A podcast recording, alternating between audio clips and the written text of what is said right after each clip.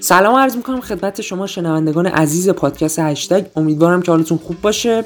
خیلی ممنونم که ما رو برای شنیدن انتخاب کردید. خب اینجا هشتگ هست و من پویا رضایی پور هستم. با یک پادکست دیگه در خدمتتون هستم.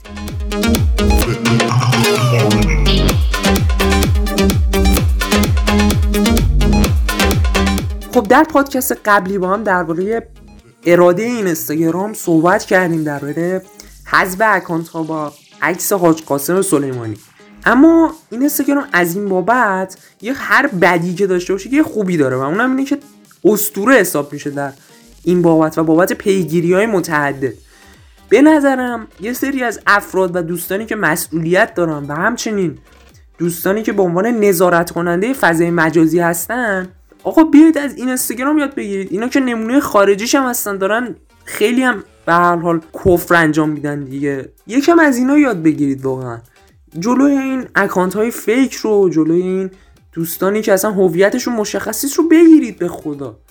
یعنی آخه چه کاریه؟ من نمی‌فهمم. چرا جلوشون نمی‌گیرید؟ چه سودی می‌برید؟ از این follower بگیرا از این درگاه های جعلی که دیگه اصلا ماشاءالله در تو تلگرام دیگه هرچه میری از هشتا درگاه شما باید شک کنی که همه چی جعلی باشه مگه اینکه خلافش ثابت بشه. این قانون تلگرام کم کم داره به این اینستاگرام هم می‌رسه.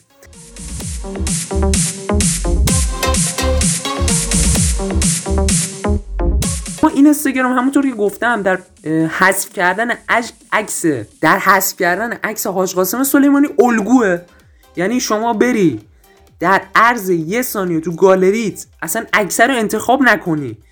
بری رو اونجا از بین مثلا 6000 تا عکس عکس حاج قاسم باشه. این اینستاگرام بلا فاصله می‌فهمه و شما رو بلاک می‌کنه اصلا بند می‌کنه. یعنی این اینستاگرام از این بابت الگو و اسوه و ما باید این رفتار این اینستاگرام رو در حالا رفتارهای اصلیمون مورد نظر قرار بدیم. ماشاءالله این اینستاگرام ماشاءالله ماشاءالله. خب مطلب دوم بریده ای از یه فیلم سینماییه. فیلمی که در جشنواره 39 فجر سانسور شد کلا و اصلا یه دقیقهش هم از یه ساعت و نیم نمایش پیدا نکرد. یعنی از این بابت رکورد داریم ما که فیلمی تا حالا توقیف نشده هست و تا حالا فرصت نمایش رو پیدا نکرده. واقعا دمتون گم دوستان سینمایی. فیلم قاتل و وحشی به دلیل گوش خانم لیلا حاتمی سانسور شد. این مسئله خیلی در فضای مجازی باستاب داشت و اتفاقا هم خیلی باستابای منفی داشت. یعنی بیشتر از اینکه به مسئولان و مسئولان سینمایی دوستان حمله بکنم و اینکه چرا حالا به هر حال این اتفاق صورت گرفت و سانسور شد بیشتر مسئولان فیلم حمله کردن و آقای نعمت الله به عنوان کارگردان. خیلی نکته جالبی بود که چرا اصلا شما رفتین دنبال این فیلم و شما تو ایران زندگی می‌کنید چرا می‌بینی و اصلا یه سری جملات عجیبی بود. دوستان خیلی ممنونم واقعا. نظراتتون هوشمندانه هست مخصوصا فردی گفته بود اینجا ایرانه دیگه.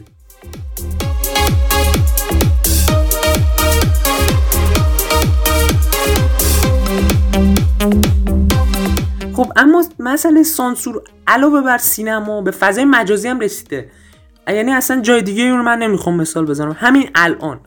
اصلا می‌خواید امتحان کنیم؟ بفرم من الان اسم شخصی رو میگم که بگم کل زمین و زمان مورد عنایت قرار می‌گیرن و ما رو مورد عنایت قرار میدن همچنین. همه هم دیگر مورد عنایت قرار میدن. اسم ایشون رو ما بیاریم.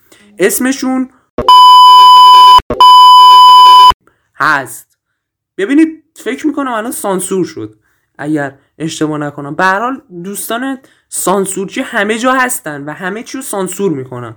حتی مثلا یه موقع از خواب پا شدید. دیدید صبح دارید صبونه می‌خورید و تلویزیون روشن کردید. دارید مثلا یک مسئله اینو می‌بینید و از چشمتون یه چیزی سانسور شده اصلا تعجب نکنید. چون کم کم به چشمای ما هم می‌رسه مسئله سانسور.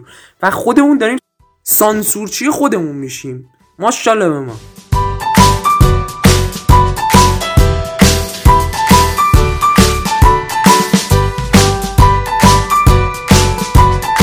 خیلی ممنون که تا الان همراه ما بودیم و این پادکست رو گوش کردین.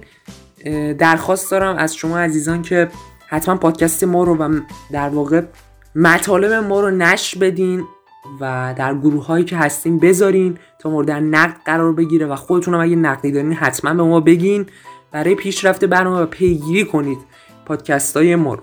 باعث افتخار ماست خیلی ممنونم از اینکه تا الان همراه ما بودین. خدا نگهدار.